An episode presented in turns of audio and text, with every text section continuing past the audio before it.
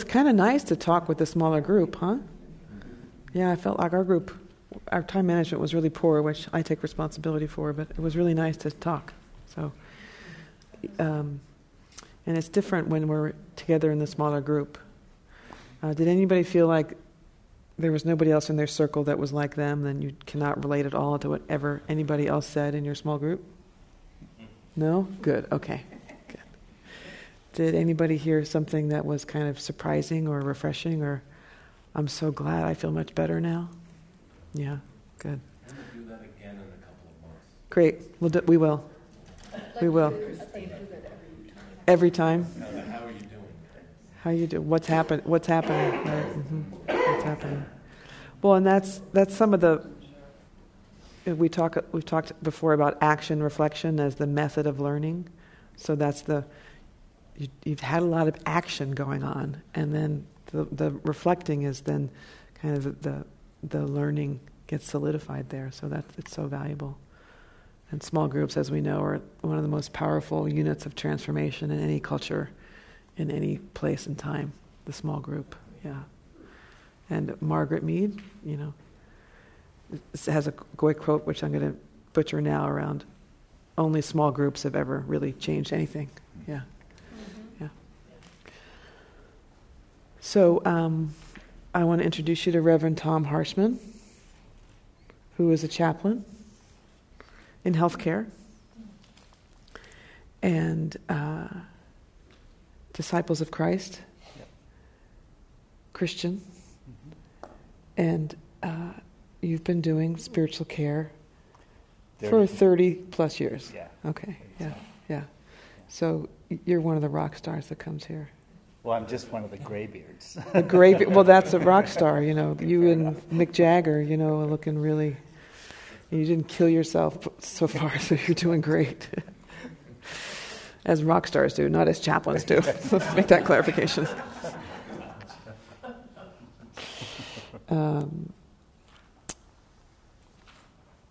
and before I turn it over to Tom, um, we need to have our moment of uh, wisdom and compassion uh, practice by having the group agreements read.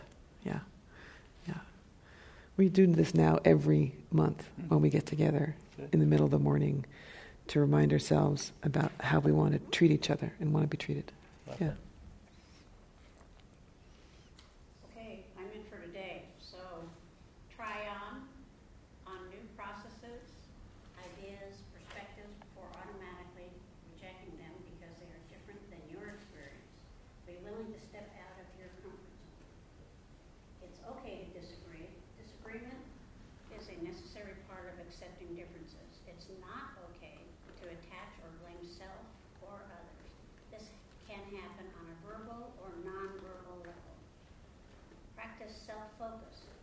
Move feeling and thinking, ask questions of self and other, instead of you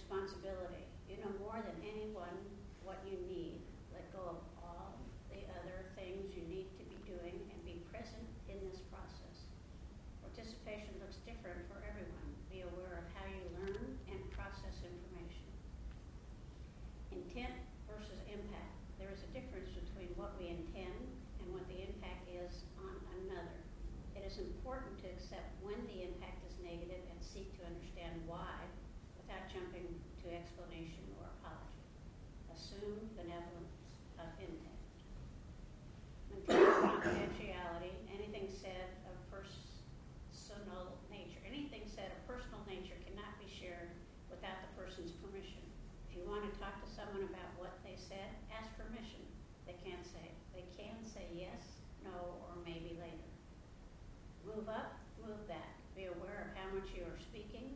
If you feel you are speaking a lot, let others speak. Ask yourself, wait, W-A-I-T, why am I talking? If you find yourselves not talking, try to contribute some thoughts. Thank you.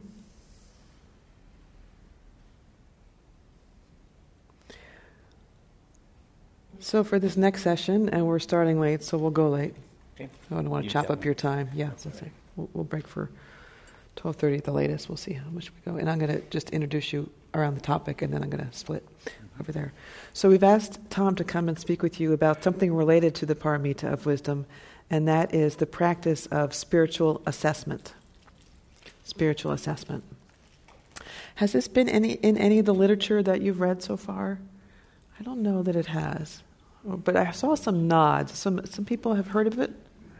You've heard of it. You've heard of it. Okay, great. It doesn't matter if you've heard of it or not, because Tom's going to introduce you and help us understand what it is, why people do it, um, the value. You know, some examples.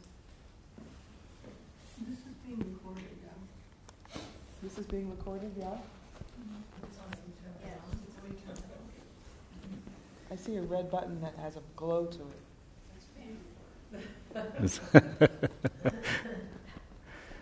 well, thank you for um, allowing me to be here. I think my uh, biggest claim to fame now I find out is that uh, uh, Christina Fernandez has been my boss for the last two- years, or actually longer, about four years, and I retired in the summer, and now apparently is with you all, which I find enviable. She's spectacular. So I'll be channeling Christina for the next hour and a half, and uh, you can ask her follow up questions if you need to next week.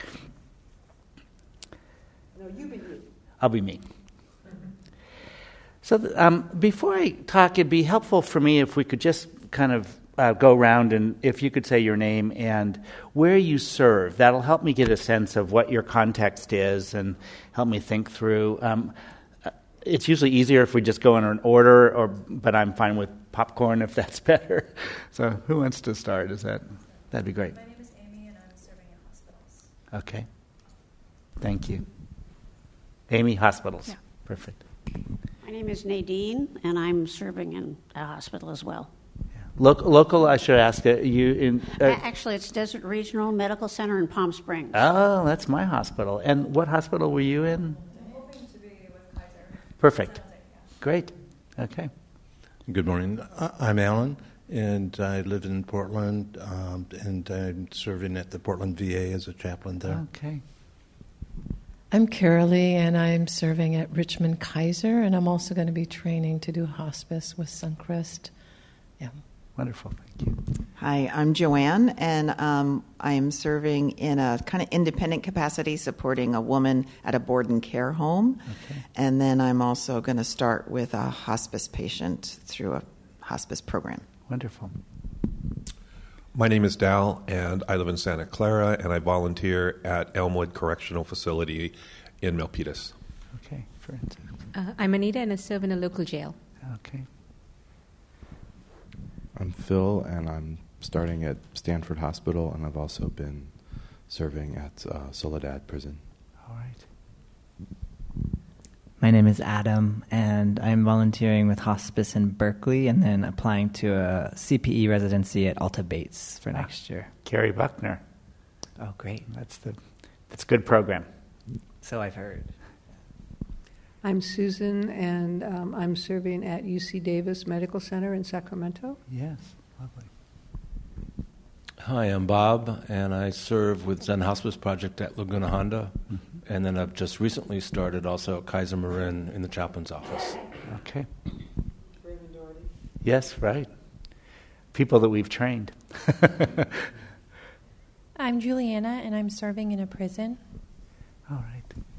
Yeah, I'm uh, uh, Chuck, and I'm uh, serving at a hospice in uh, down in uh, Joshua Tree. Oh, okay. I'm Dylan, and I've been uh, doing service at San Francisco Women's Jail, and going to be starting at Maitri Hospice in San Francisco as well. Okay. Hi, my name is Cater, and my current chaplaincy is my private practice as a craniosacral practitioner, which is full spectrum from infants and newborns to people with terminal diagnoses, even dying, and everything in between. And I have done hospice work at Zen Hospice for over five years in the past. All right. Yeah. Um, I'm Beth. I serve at Laguna Honda in San Francisco. Okay.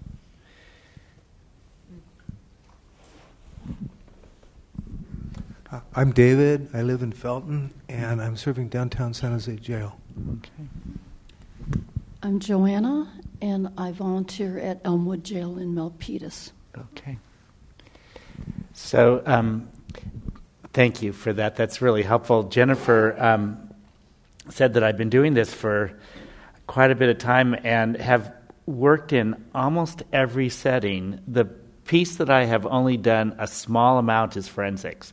So I have only been in, I've been in psychiatric forensics, so in uh, kind of state mental hospitals, which are people are in, incarcerated in.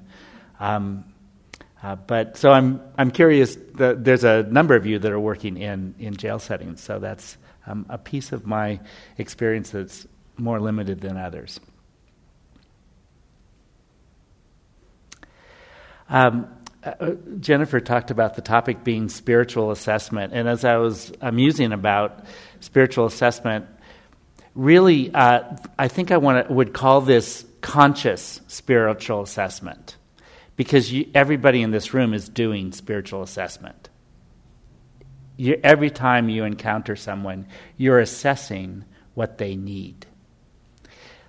What spiritual assessment in the kind of professional sense is doing that consciously with a structure for a reason, thoughtfully. So, uh, um, my invitation to you today is as you think about, as, as, I talk and as we have conversation about spiritual assessment, what I hope you muse on as you leave and you start to uh, notice and pay attention to in your practice is what is the way that you're assessing? What are the structures you have in your consciousness as you're encountering people that's guiding what kind of service you provide to them? Because you're already doing that. It's intuitive. But the problem with intuition alone, not intuition mixed as a part of our assessment, because I think it needs to be a part of our assessment, but intuition alone is it's difficult to repeat it. It's difficult for us to understand what we're responding to, in particular, in that person we're tending to. What is it that we're picking up on that we're acting upon? Because we're, every one of you is doing that. You're already assessing what the need is. But what we hope that you begin to develop as you uh, deepen your practice is a way of thinking about that systematically so that you can uh, repeat it or you can you can uh, reflect on your own practice. So the analogy I like to use in, is um, if I have a plant in my garden and I look at it over time, or uh, maybe a potted plant. Let's say a potted plant is easier. If I have a potted plant and I look at it and I notice that its leaves are starting to turn pale, why is that happening? What might be some of the reasons why that would be happening? Too much water, or maybe too little water, right? So, too much water, or too little water. What else? Too much light or too little light, right? What's that? It's root bound. It, it needs a different context, right? Too much or too little nutrients. So, the same kind of external symptom could mean several different kinds of things. And if I see yellow leaves and think, oh, more water, and that's all I, that's my only tool, I may not be effectively attending to the needs of that plant. Same, so you get the analogy. That's true with patients. If, if people that we're serving, if we um, are, don't have a way of checking our assumptions or, or thinking about what their need might be that gives me um, directions, then I'm really applying the same response to every person. So, one of the criticisms of spiritual assessment is well, you're putting people in boxes. That's true. hopefully broad boxes, and hopefully with a huge amount of humility so that I can change the box. Yes, we're putting people in boxes. But I would argue that if we don't do conscious spiritual assessment, we're putting everybody in a single box. And that box happens to be the box of my head without any reflection on it. So, the compelling reason to me that we assess what the needs are is that it helps me um, be able to attend to people's uniqueness, but in a framework that I can kind of check my own self. So I'm going to stop talking for just a nanosecond. And what kind of thoughts come to mind just as we begin this conversation? What, is, what strikes you about what we're saying and what I'm saying? And um, does this kind of make sense? Yes. And where's the mic? I think. Oh, here we are. Thank uh, back behind you. Oh. Thank you. uh, so my immediate thought was terrible fear at putting people into boxes. Yes. But I do like the consciousness because then it's easier for me to bring the humility that if I need to change things. Right. I, I think that is one of the biggest fears because um, you know, if, if our assessment model is too complex, so more boxes, there's one model that's called the 7 by 7, 49 boxes. So, um, you know, if it's too complex, it'll take us a half an hour to figure out what box, and even then we'll be wrong. If it's too simple, I use one that has three boxes. It's reductionistic, right? But if I one of the things that helps me is that this is a way of tuning out some options so I can attempt a particular way of responding to that person. If that person doesn't respond the way I kind of expect them to, then I put them in the wrong box. I've put them in the right box, but I'm responding ineffectively. Or I've put them in the right box, I'm responding effectively, and they're not in a place that is able to receive it. But that helps me then kind of think through what happens after I put them in the box with the acknowledgement that within the box, that person's unique way of expressing that and being that is where my intuition's going to come in because now I'm relating to them kind of in their uniqueness. Say that again? Oh, thank you. Thank you. Other thoughts or curiosities? That's it.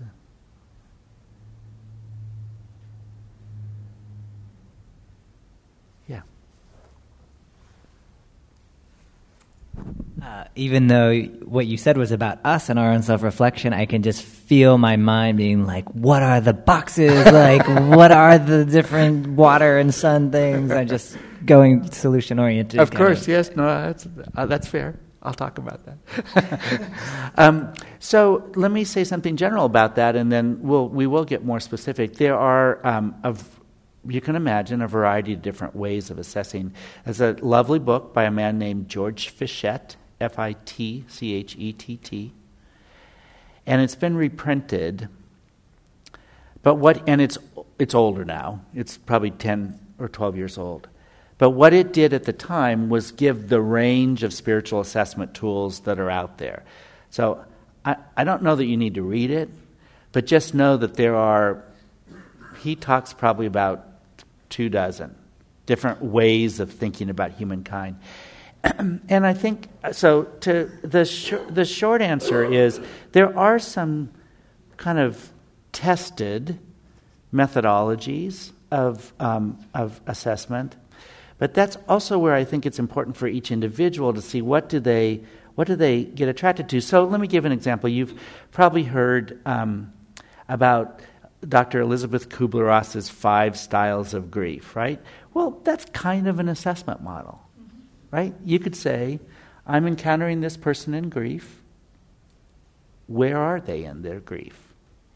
So if I could assess, oh, they're at the stage of bargaining in their grieving process, or they're at that style of anger, and um, they're the style of depression. You know, so um, that's an assessment model, a grief-based assessment model. Five five boxes.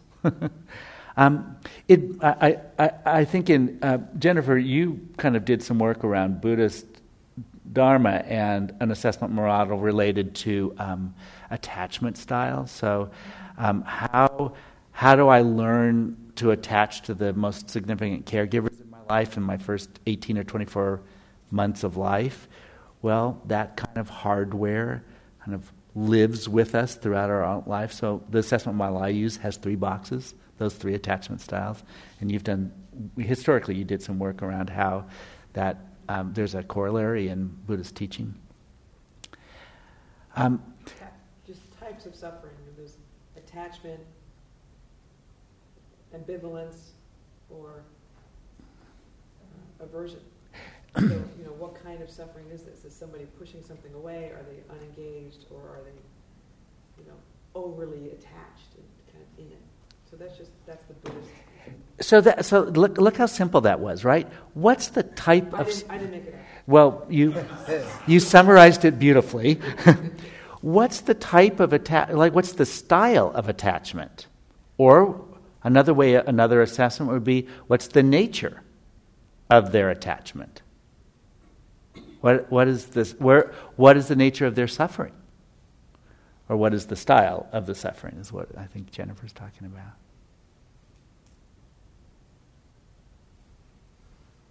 Um, another way of thinking about, so I'm going to toss out kind of a variety of different ways of thinking about assessment, and then let's dig into what you're interested in.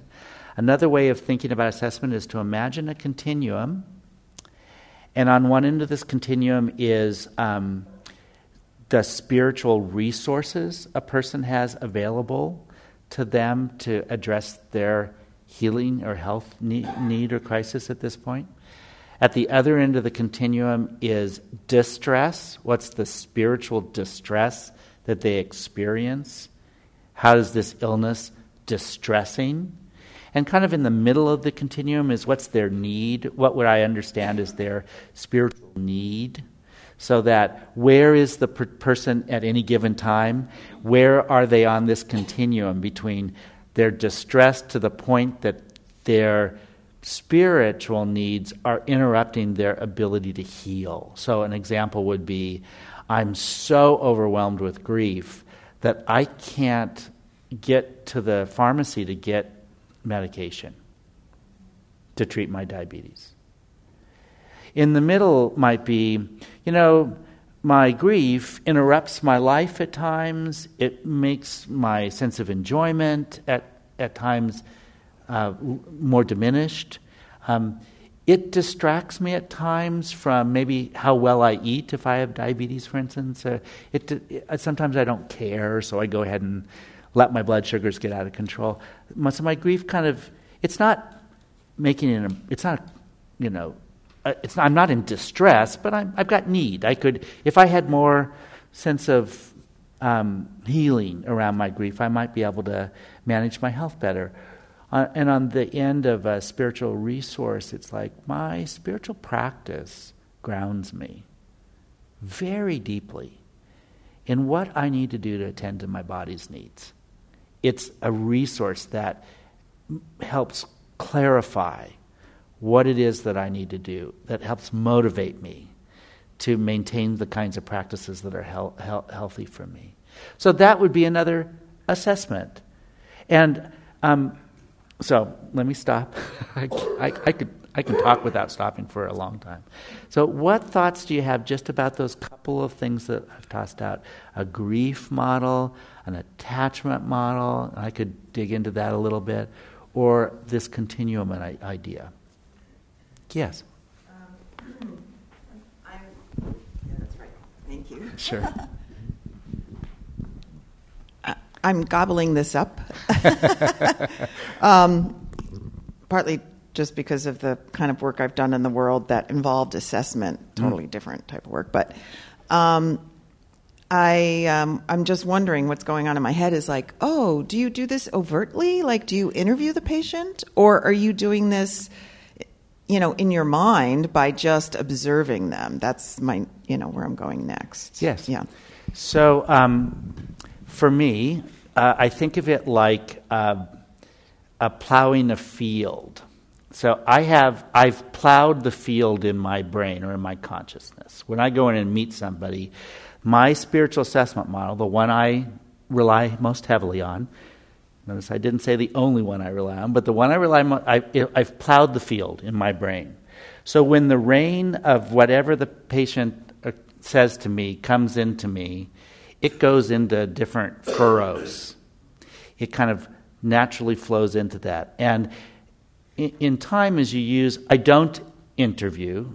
Um, questions, I think you may have talked about this, but every time I ask a question of a patient, I, uh, I demand that they do something for me.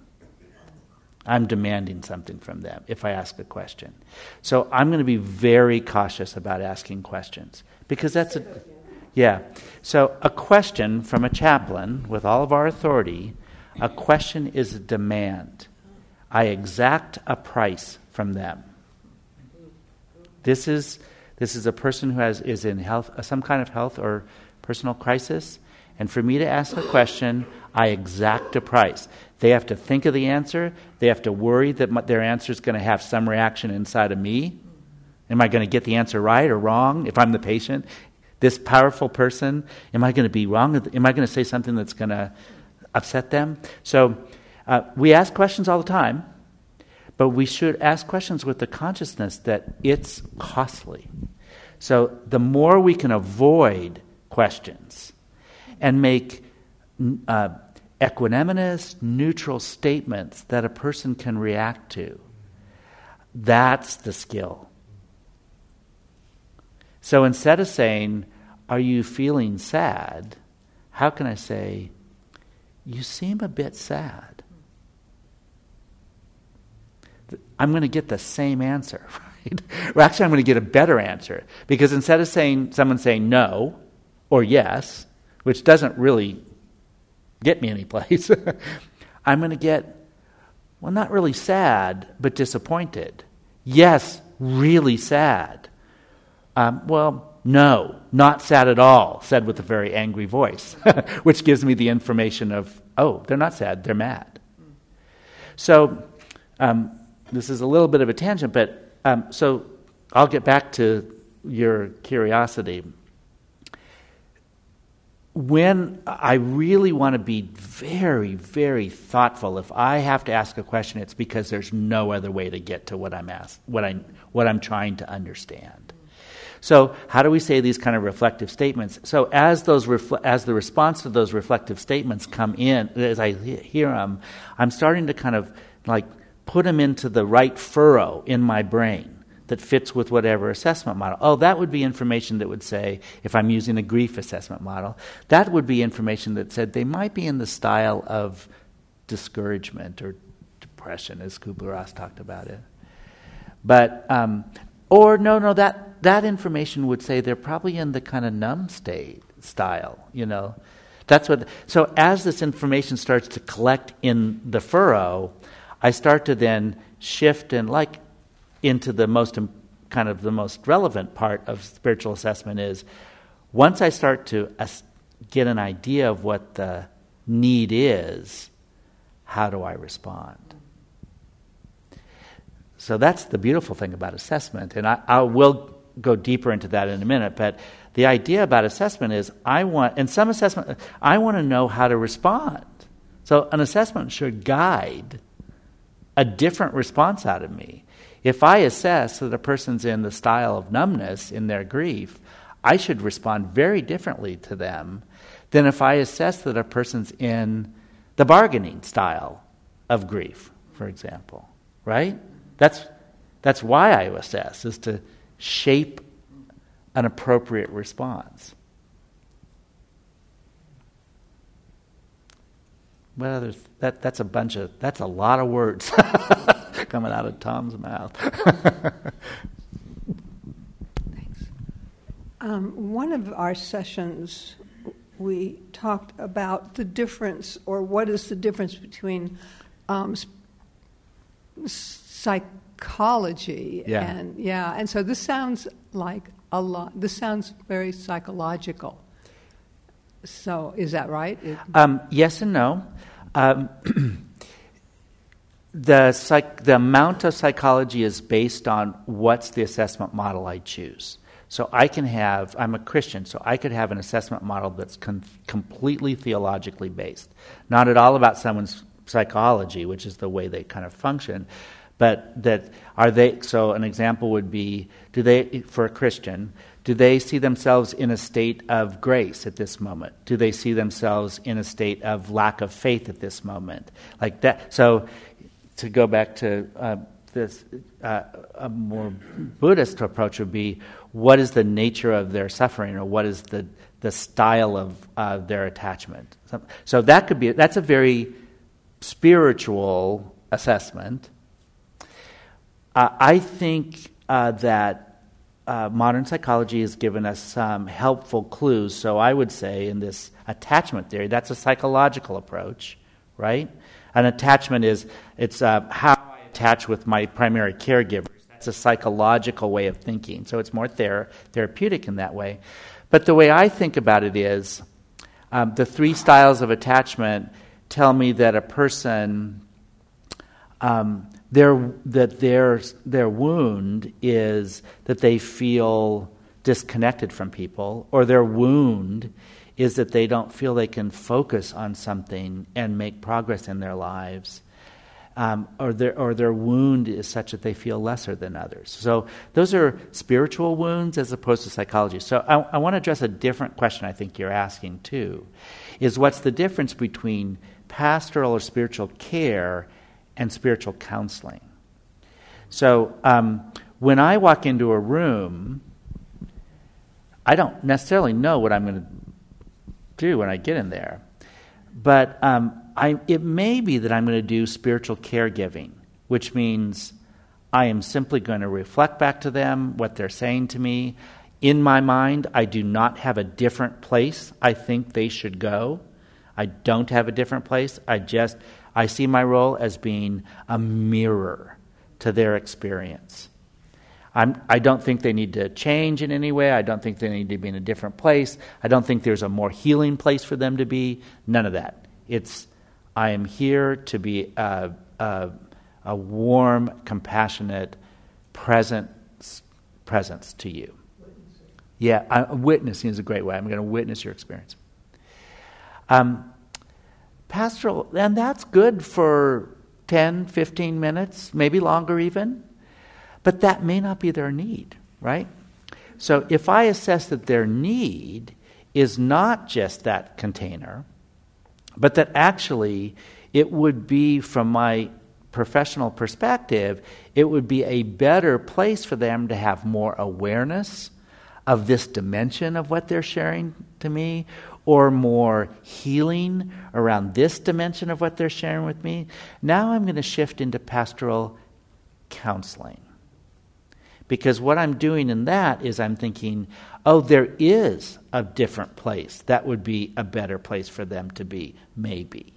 And either we're going to either get there or not get there. I don't have control over that. And I certainly don't have the level of arrogance to think that I'm, I'm right, that it would be better.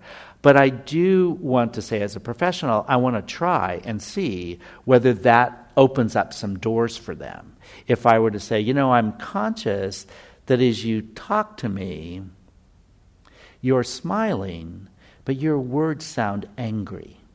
Are you aware? Uh, you know, I, I wouldn't say, Are you aware of that? It's a question. Cost me, right? I would just pause.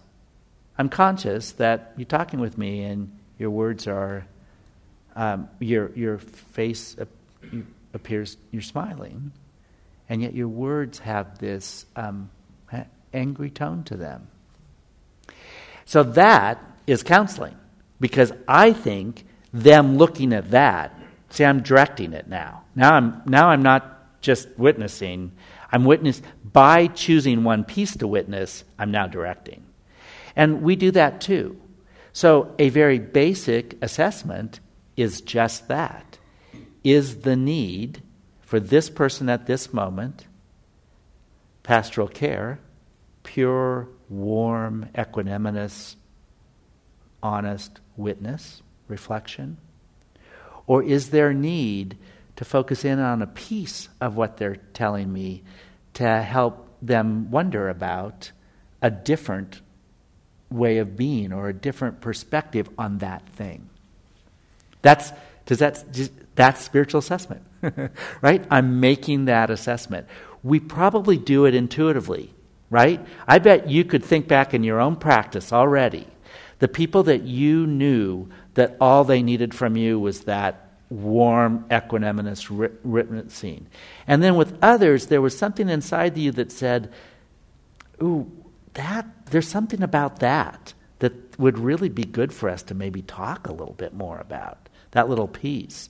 And you kind of subtly are curious about it or reflect on it, and they move into a different place with it and they discover something about themselves. That you just made an assessment.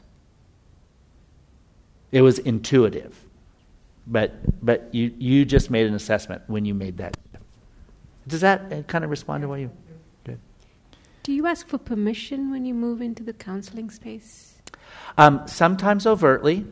So um, I, I, let me be clearer on the counseling. So it's not therapy. I don't. I, it's not therapy. Therapy, in my mind, is the relationship that happens. And just to put a number on it, I don't do counseling for more than three times with anybody that I encounter in a profession. I do not have those skills. I don't know how to build that relationship and build the goals in a sense. I'll be attentive to someone, and if it's a long term situation, I'll have many, many I- interactions. But I'm not a therapist.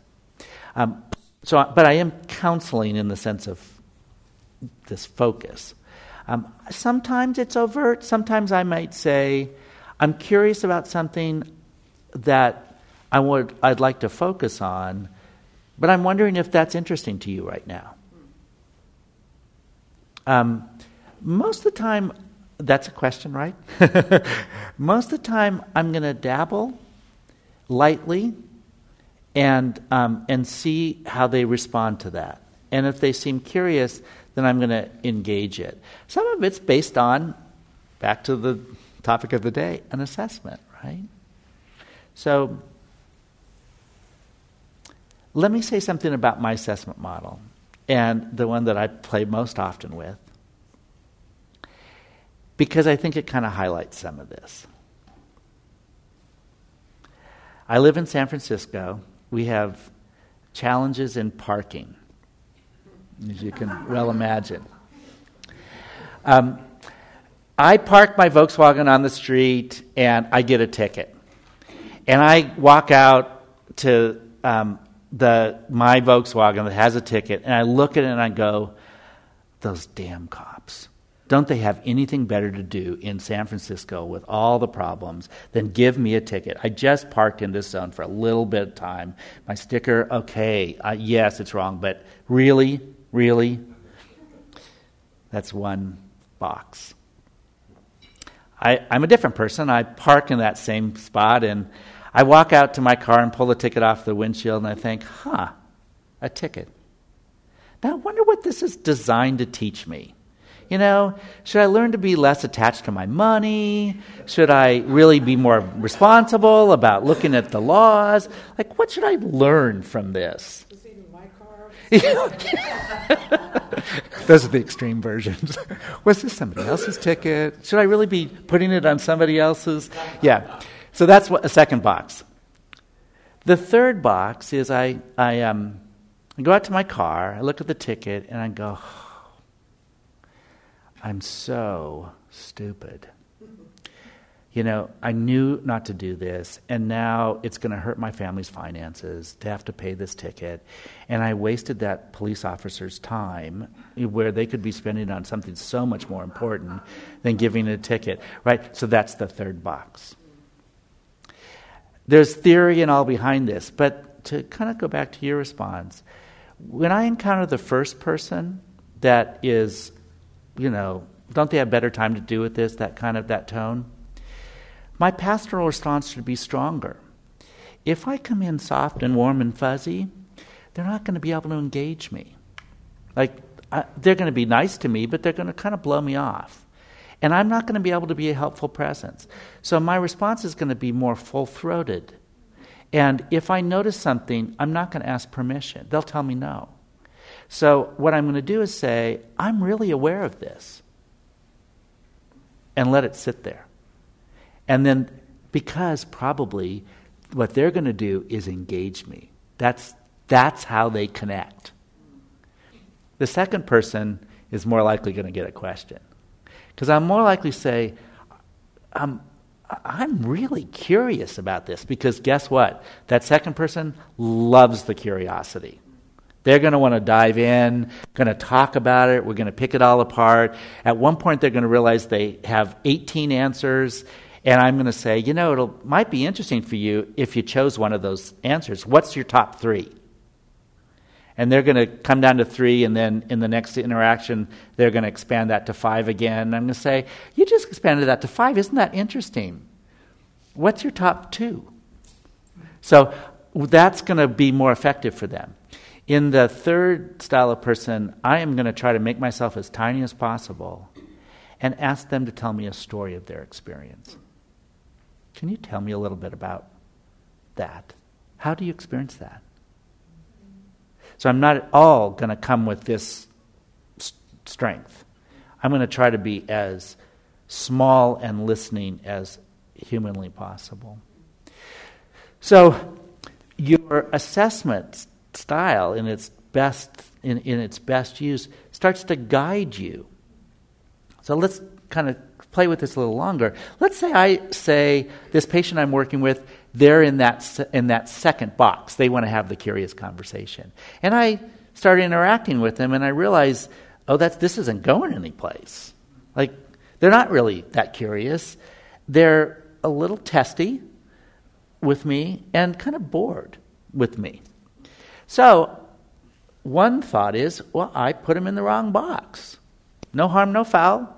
I just asked a few curiosity questions.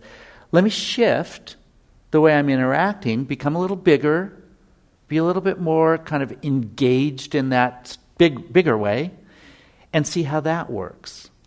And maybe that will work. Or I put them in the right box.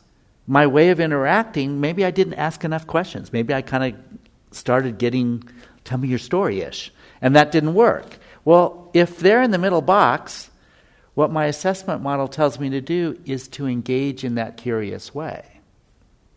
So maybe I didn't stay true to that style that I've thought through ahead of time. There's reason why I want to be questioning with them because my model's based on theory and all, right? So maybe I didn't stay true. Can I stay can I go back to staying true? It okay, questions again. That's right. Don't don't get big. Stay with the questions. So my assessment now has not only taught me how to do it, but it's given me a chance to review my own practice in the middle of the interaction and to say, oh, that's right, middle box questions, stay with the questions. Let's say both of those don't work. Well, another option is that they're just not in a place. I might be right in my assessment, I might be really staying true to kind of what to do with that assessment, but they're not in a place to engage that. Okay, that's fine. This is not about forcing people to do stuff.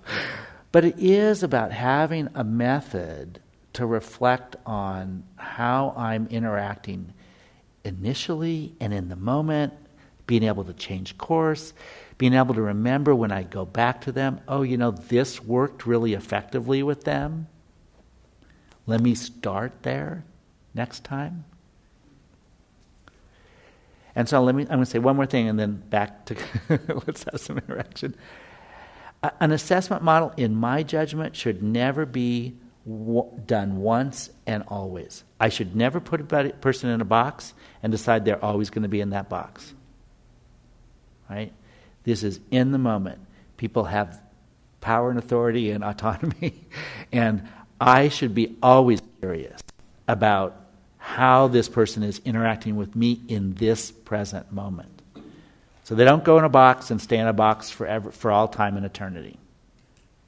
That's, I think that's an inappropriate way to use an assessment model. Now, a person can train me. If eight times they end up in this box, well, likely they really are more comfortable in this box. Okay, so I'm going to lean toward that. I want to be conscious that I'm leaning toward that so I don't miss information that they're telling me otherwise. But it's a very, uh, it should never be a one and done kind of thing. I, I should not assess someone and decide this is how they are always, because I'm going to see them for 15 minutes out of their life. How do I know who they are? Okay, let me pause. What other thoughts or questions? It feels to me like what you're kind of what you're doing is you're matching their like like the first bucket is kind of angry and you're matching that with with assertiveness and the second one is exploring and you're matching that with curiosity Yeah. and the third one is self-diminishment and you're matching that with with a smaller presence an open presence is Yes. that is that a Yeah, and that, and that's really actually that's a really nice way of saying in general what spiritual assessment is. The purpose of assessment is not so that I can figure them out. The purpose of assessment is to figure out how I need to be different to serve their needs. Like so how does that serve them like what's you know is there like a little mechanism or something? so that's so that goes back to the theory. Like um, so in my little Volkswagen theory, right? The first person struggle is that they um, um, they desire their deepest desire is to be connected with people. That's their deepest. That's their this core value for them in that first one is to be. But paradoxically, paradoxically, their style gets in the way because what are they doing? They're kind of always blaming somebody else. So it's really hard to build these convivial relationships when you're saying, well, if you'd be that way, then I could be in better relation. If you'd be that way, I could be, you know, that's their style. So their style undermines their core, get their achieving of their core value. And so what the theory says is one way to engage that is to help them see their role in any kind of estrangement, that it's actually empowering for them to see, oh, oh, I'm doing this. That's what's making it hard for me to, to get what I want most out of life. So that's the theory that's behind it. So what I want to embody then as the chaplain is the person that will focus them. They're going to so they'll say that first Volkswagen person. I happen to know the style quite familiarly. Um, they're going to say, "My kids haven't visited me in six months. You know, they they have not. They are. I raised them with manners, and and the culture's damaged that. It, they they're they're they're just they they they they they they they. Inside, what that person is also saying is, I really wish my kids would visit me. I want that relationship, but look what they're doing. Or they'll say those nurses, those nurses are mean. You know, well, yes, I'm grumpy. The nurses aren't nice to me. Right? They're not seeing what, what they, how they're participating in that process. So they're not going to be able to rebuild those relationships without a sense of con- that a, a sense of what they do to contribute. So if I went in and said to that person, "Well, it's you know you're blaming your kids. Maybe you should look at what you're doing." Well, the conversation is going to be over, right? But if I said to them, I'm aware that as you tell me about this story, that you really see very quite clearly what your kids are doing that isn't con- connective. I'm wondering what your part of the dance is. Or what's your 10%? Like, I don't have 10%, it's them, blah, blah, blah. Well, I get it.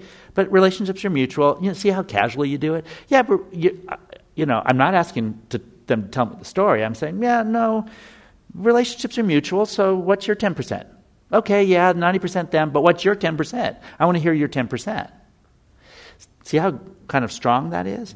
But if they see what their 10% is, that's revelatory.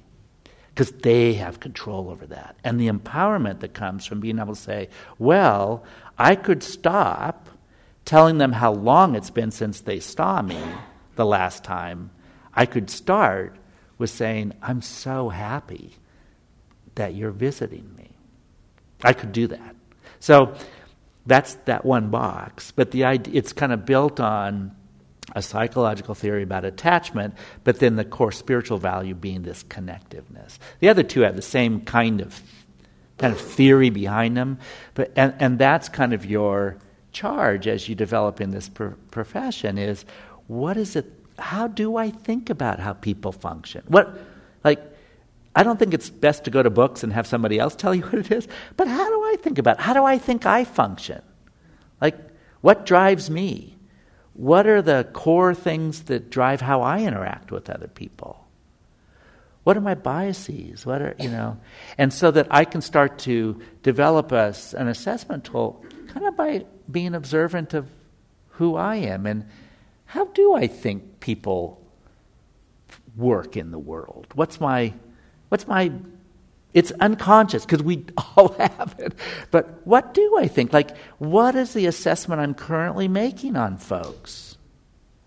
Because you are currently making these assessments. So as you're that's that's again my charge is how do you how do, can you be observant about that over the next few weeks so that you start to discover what are the things that I'm intuitively reacting to because you're doing it you're good at this you're already reacting to people. But what is it that I'm paying attention to?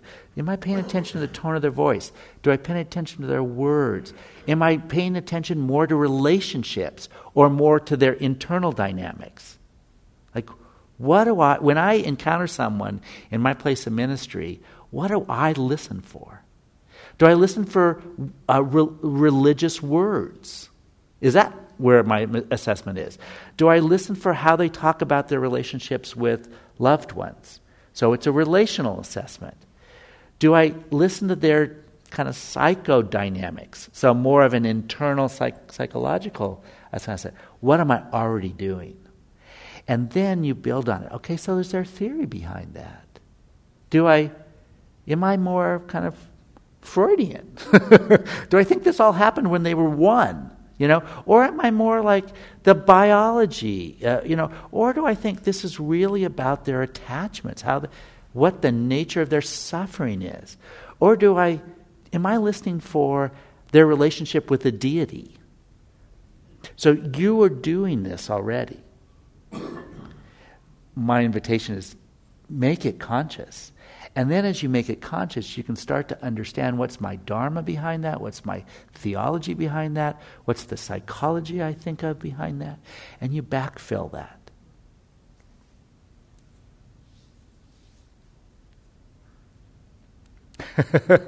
it's a big thing. And guess what? You've got 30 years to do it in.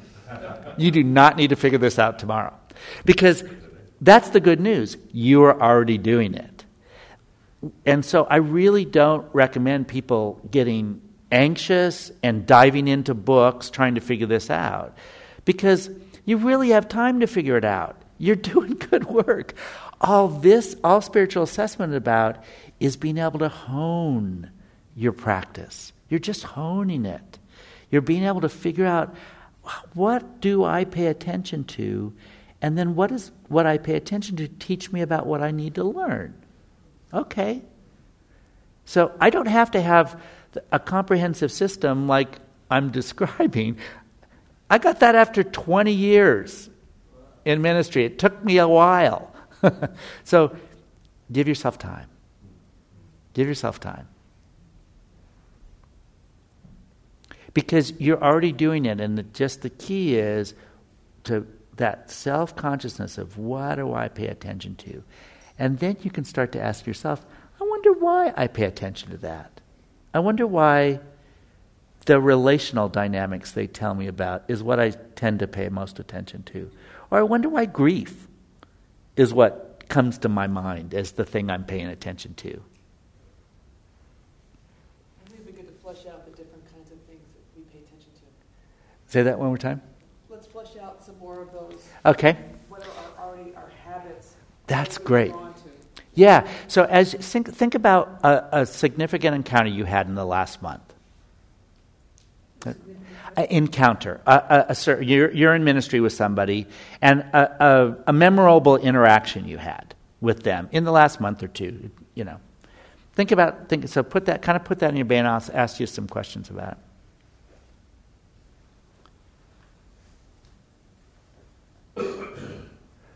What were two things that they said or did that you noticed?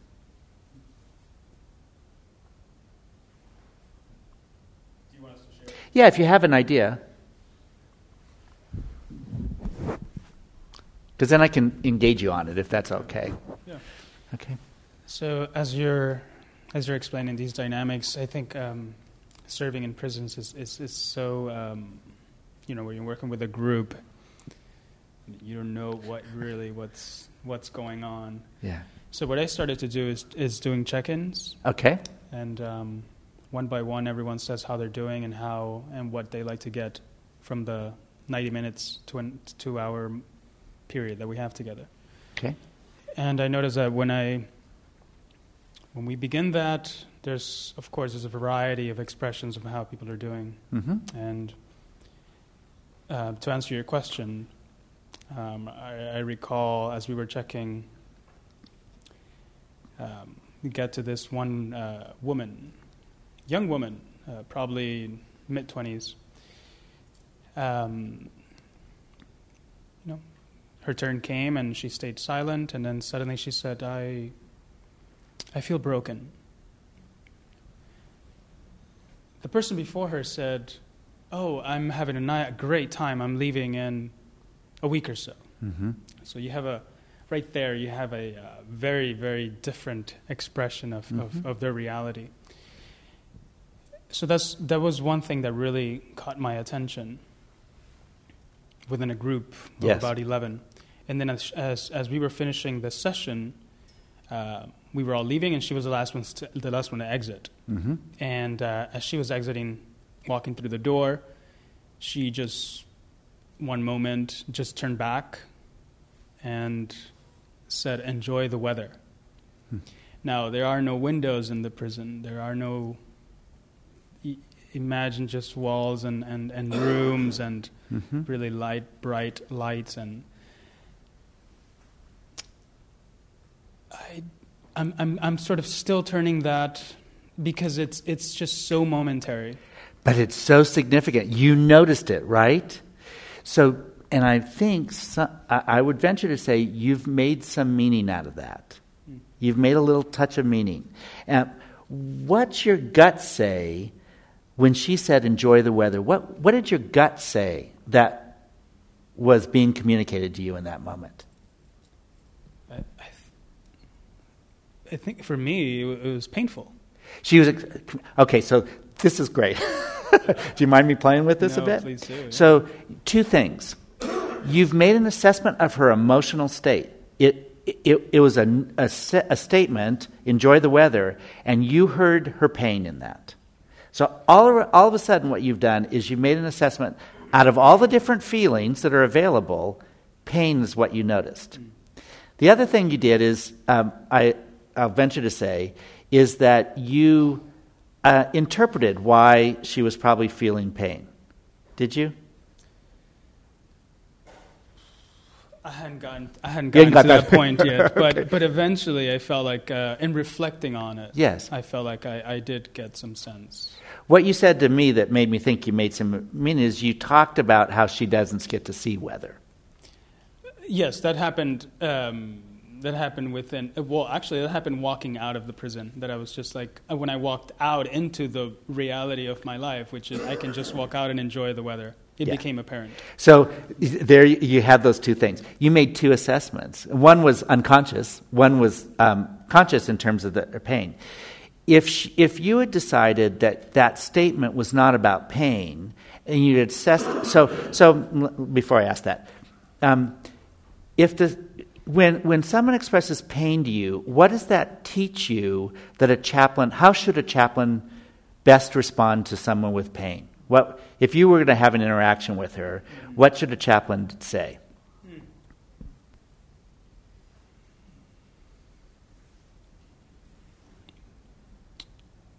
Um, from very little experience, I, I think I would ask. Uh, can you repeat the question you just asked? Yeah. So um, see how costly questions are. I, I, I mean, it's hard, right? Because you're trying to think what's ta- what's the answer that's right. Mm. This is why we have to be very conscious with questions. So, um, I, if it's all right, I'll ask you the question again. yeah. So the question is: When someone expresses pain, you've assessed their pain, you picked up on their pain. What what's a, a, a, a loving spiritual response to that? Like, Mm. what's the response a chaplain might made might make to pain? Hmm.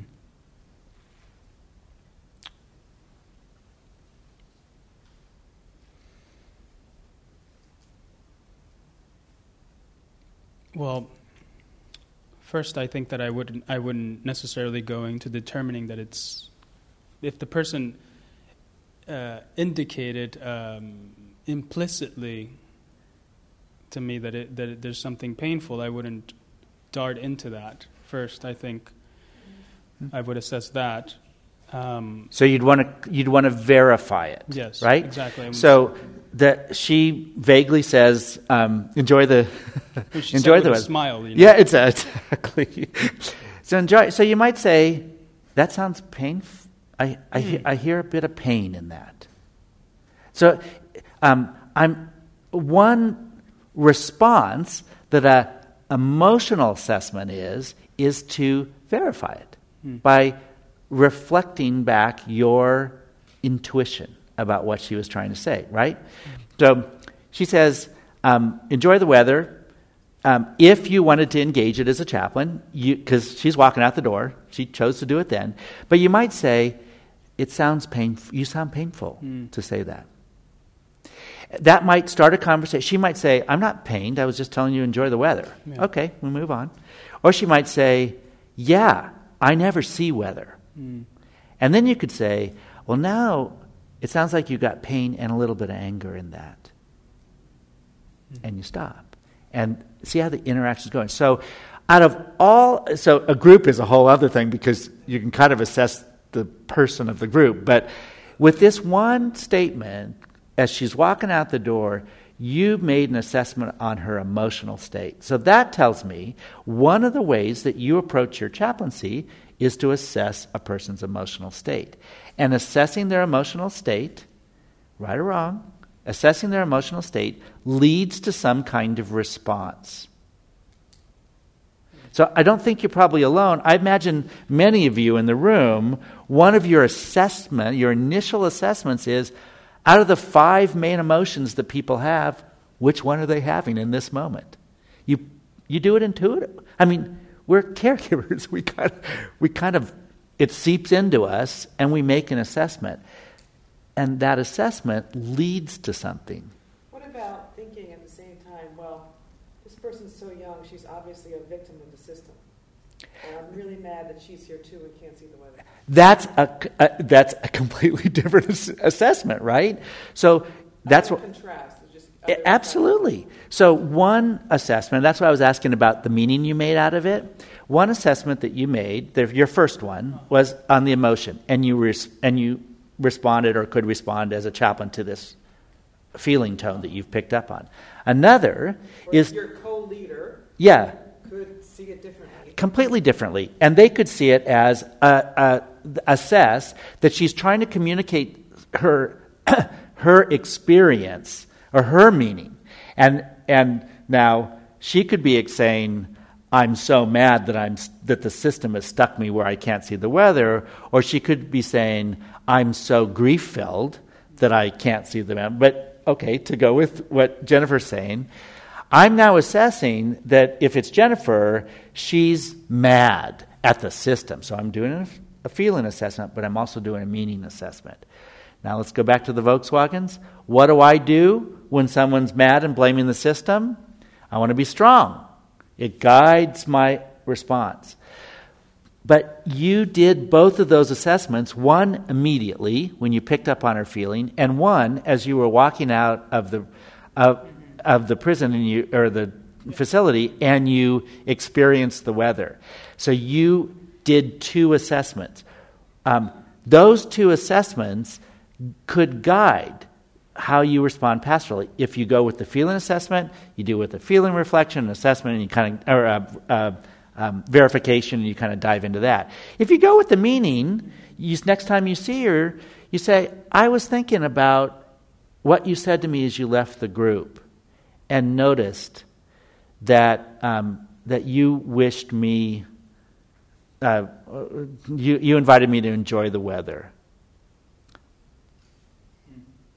And then you stop talking because you're not going to ask a question. You stop talking and you see what she does with that. And she says, Yeah, I felt warm. I, I, I felt uh, glad that you listened to me when I said I was really struggling. Um, and I wanted, to, I wanted you to enjoy something. Or she says, I'm really grief stricken that in this place I don't get to see weather. But now your pastoral relationship is going that, that direction. So these little tiny things that we encounter, you are making an assessment. What we're not yet doing, I mean, part of the professional development is kind of systematizing that. So, like, you made the assessment, um, and, and then I'm going to let you off the hook. but you made the assessment that she was feeling sad, right? Well, that means, I think, that you have, and as we have, categories in our brain. So, what are the big categories of feelings? So, you've probably talked about this, you know, okay, five big categories of feelings mad, sad, glad, scared, I'm going to miss it, happy. Mad, scared, mad, sad, glad, no, that's happy. Mad, sad, glad, I can't think the five. Fearful, hurt, hurt. Well, that's interesting. So, uh, um, five different kind of big categories of feeling. I can be hurt, I can be sad, I can be glad, I can be mad, and I can be scared. Now I'm not twisting. those are those five big, right? That's an assessment model. That's an assessment model. There's, yeah. That was the other That's- person. Oh, sorry, That was the sorry. one next was to her. going there, okay. So can I, let me just kind of flesh out a tiny bit. Just even in even in noticing the feeling, it's a start of an assessment model. If you walk out of here and think, I think there are five categories of feelings. I wonder what people around me are which of those categories they're in because there's a different response to each of those feelings. I'm not going to respond to someone who says, "I'm getting out in tomorrow." Yahoo! The same way I'm going to respond to someone who's weeping. I will not, I'm going to respond differently. So, that simple assessment of which of these five main categories of feelings mad, sad, glad, scared, and hurt am I going to listen for? That's an assessment model. And then you start thinking, as a chaplain, what's the appropriate way to respond to someone who expresses hurt? As a chaplain, what's the most effective way to respond to someone who expresses anger? So let me free you up. Thank you. but now I'm going to ask you to kind of go back to your own, you know, that your own encounter. What was the significant encounter that you had? Did anybody um, in probably you all had a feeling tone connection because that's that's kind of where we generally go. But so did anybody else notice something else about their encounter that we might play with in the same kind of way?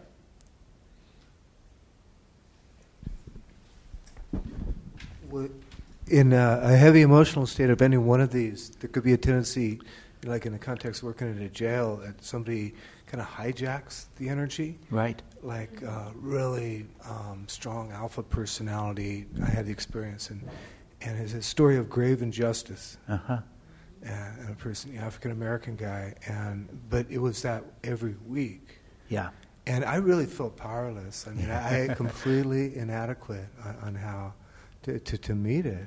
Yeah. And and I mean, the best I could do would, would, would be to allow space. Sure. But I'm only there for an hour, and, and it would hijack, you know. And I don't use that word lightly. Yes. You know? I mean, because I really liked that guy, and really felt it, and you know, I believe people, and uh, but at the same time, you know, there's it's just such a heavy space. Nobody's got room for their feelings or anything. Well, you are uh, you're so right, and and I, uh, I and um, I want to point out a subtle assessment you have. You said alpha. He's an alpha, right?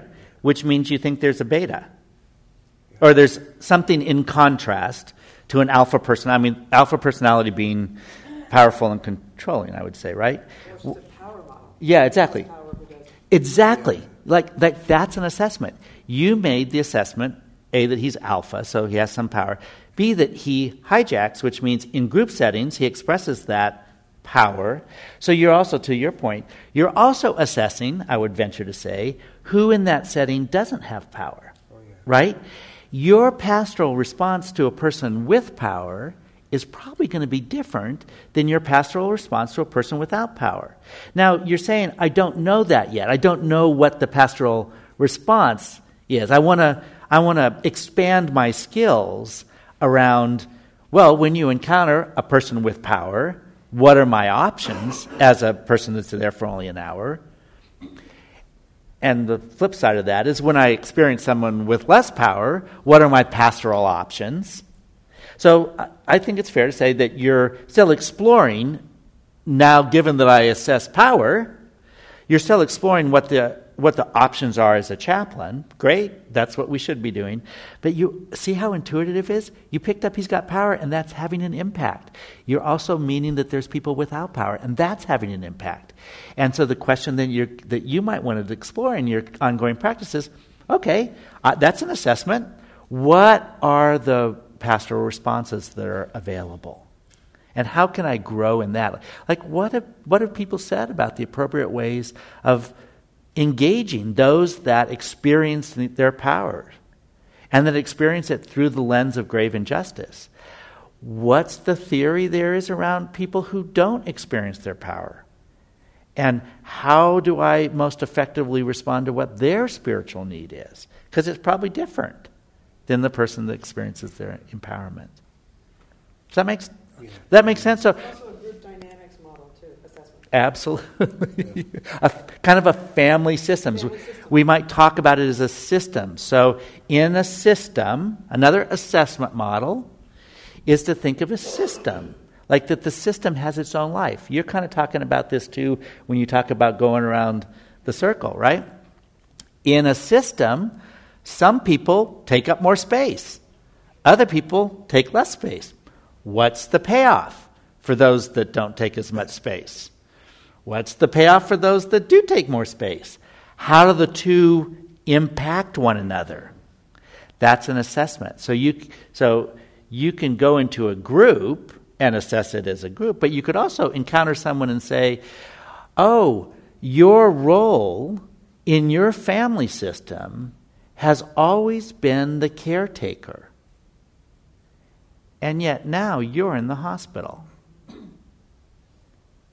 I assess that your role is really being challenged right now. Like that, that, that really what you're suffering is right now is that the role that you're comfortable with in a system is being totally thwarted by your medical condition right now. Exactly. Right, right. How can I be the receiver of care? Moms and CEOs, right? How can I be the receiver of care when I give care? In the hospitals, have you ever had a nurse? Right? As, a, as your patient? They're used to this other. So that's an assessment, right? It's a role assessment. How does what I've been taught is my best role or my familiar role, how is that being challenged by my current crisis? And therefore, given that, how do I, how do I interact differently as a chaplain? That's another assessment. It's a, a systems perspective assessment. Yeah. Just out of curiosity, so are there like infinite numbers of assessments? like, I mean, I just think it's so yes. You know, like just like as you've described? Yeah, so the question is, are there infinite number of assessments? Well, probably, yes. um, and that's why, to go back to where I started, find something simple that um, fits with what you're already doing. So if I were to counsel you, you're already thinking in terms of power dynamics. Run with that for now. By thinking, you, you're already thinking about what the feeling sense is. Run with that. Start where you are, because what you'll do, at least in my experience, what I've done, is I started, not surprisingly because my mother died when I was a kid, but I started with a grief model as my assessment. Mm, isn't this a hint as to where we start with our, uh, right? We start with what we probably experience, right? So I started with a grief model, Kubler Ross's style, of grief, that really worked for me for a very long time. And I think I was a very effective pastoral caregiver, particularly with people who were in grief. Then it became inadequate. And I thought, I need something else because I'm not dealing with feelings as effectively as I think I could. Those categories are more thinking categories. And, and they're, yes, everybody's going through grief, but not acutely. so then I started saying, okay, I want to know more about feelings. I was in therapy at the time. Maybe that was an influencer. Let me l- learn a little bit more about feeling theory, emotional intelligence, or that and what kind of a model could I use? And that worked for me. That kind of, kind of became my primary for a while. And then that kind of was inadequate too because I was encountering more people that were uh, aggressive and blaming. And I thought, I need, to f- I need to find a way to engage that differently because when I'm in those pastoral situations, I kind of don't know what to do. I get kind of stuck there. So then I could start to explore oh, what's theory about that? How do people who work with anger start how do they assess what the differences are? So yes and this is where you know in my religious tradition grace comes in because i don't need to know everything.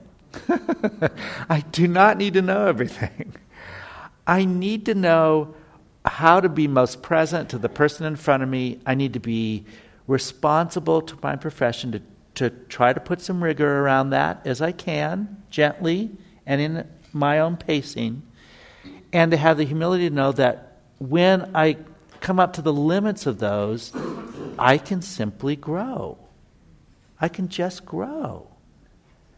And what will happen over the time of your career is you'll start to gravitate toward the assessment model that is most congruent with who you are, most congruent with the particular setting that you find yourself providing service in, and most kind of congruent with how you see the world really functioning. And guess what? That's going to evolve over time.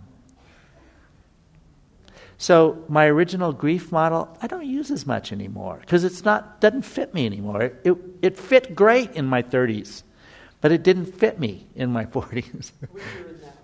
Thank you, so kind. So, in, your, in your theology, you use the word grace, and then you also said, "I can grow."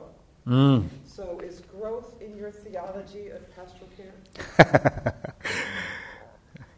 One would hope, right? yes. Um, that's kind of an, an assessment, a way of thinking yes. about this profession. Yes, exactly. So.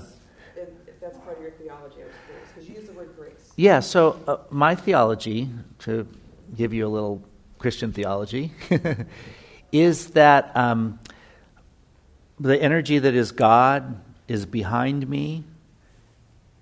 Uh, I mean, is, is in front of me, but with God's back to the future, beckoning me forward.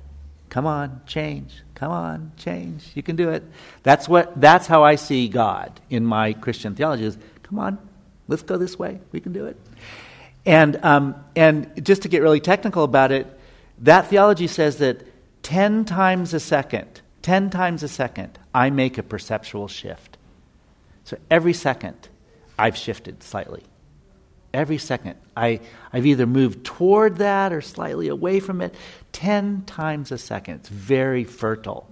So when I'm sitting in a room with a patient and there's silence and I have that urge to say something, my theology says, hey, keep your mouth shut, dude.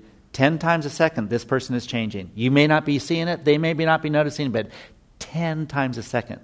They call it in my theology a concrescing moment is happening. A concrescing moment. So that helps me to be patient and let it happen. But it also tells me that I'm changing 10 times a second. And since my professional life is part of my human life, I'm changing in this conversation. I'm going to do spiritual care differently because we've had this conversation. I've done it for 35 years, and it's going to be different from this moment on because we're having this conversation. So, yeah, yeah, every, every time we have a patient encounter, it shifts us.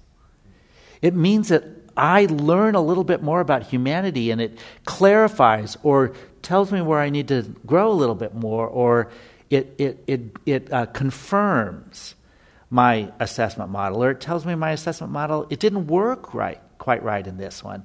So I need to change a bit. How can I grow? Because, yeah. Are we at our time? Mm-hmm. you need to go somewhere. I do. I had to go eventually. so I um, wanted you to. I wanted to underscore that because another part of our curriculum down the road is for people here to write their dharmology paper, Ah. where they do kind of. You will be lifting up within the pantheon of, you know, uh, what we call the dharma. Yeah. You know, um, which are which are my favorites? Which ones do I think of automatically? You know, Yeah. no matter like the ins- and it's instantaneous. You know, like vow, dukkha, sangha. You know, like um, mindfulness. You know, like so they'll be doing that later. So you're Yeah. a great illustration of what we mean by what's our core operating system. Yeah. And the word you used from the disciples of Christ was not concretizing; it was concept. Concrescing. It's actually it's uh, yeah, a concrescing moments. Ten times Thank each of that one tenth of a second is a concrescing moment. Gordon Jackson is the theologian that talked about it. Gotta go concrescing look it moment. Yeah, Cool.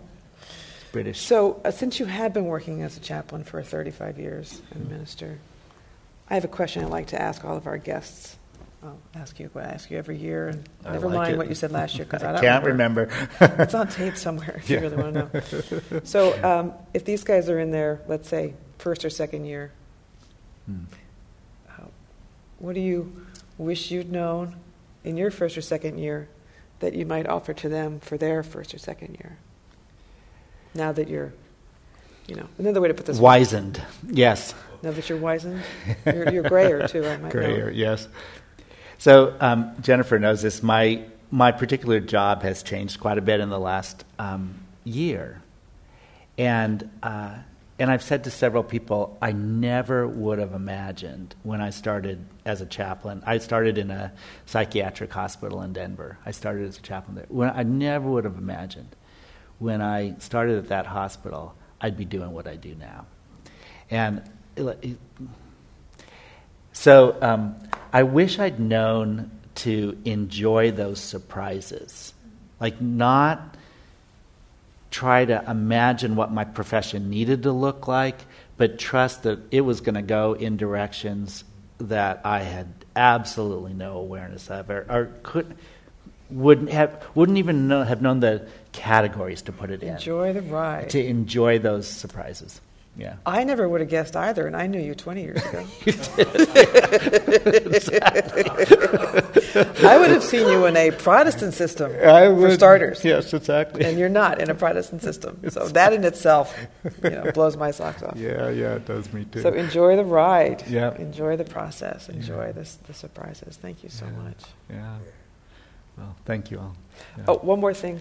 Um, can we popcorn out to uh, Tom words to describe our experience of him today as a way to say thank you, just so you know a little bit what happened here? Okay. 'Cause it's hard to tell from over here. Yeah, sure. It's popcorn words. Concrescing. Concrescing. Enlightening. Enlightening. Joyful. Inspiring. Joyful. Delightful. Delightful. Sorry? Inspiring. Inspiring? Helpful. Cool. Funny. Yeah. Wise. Wise. Mm. Insightful. Mm. Fun. Thank you. Grateful. Fun. Thank you. Appreciative. Honest. Mm. Challenging. Generous. Thank you. It's very generous of you to come. Oh, thank you. Gosh, that's lovely to hear all those.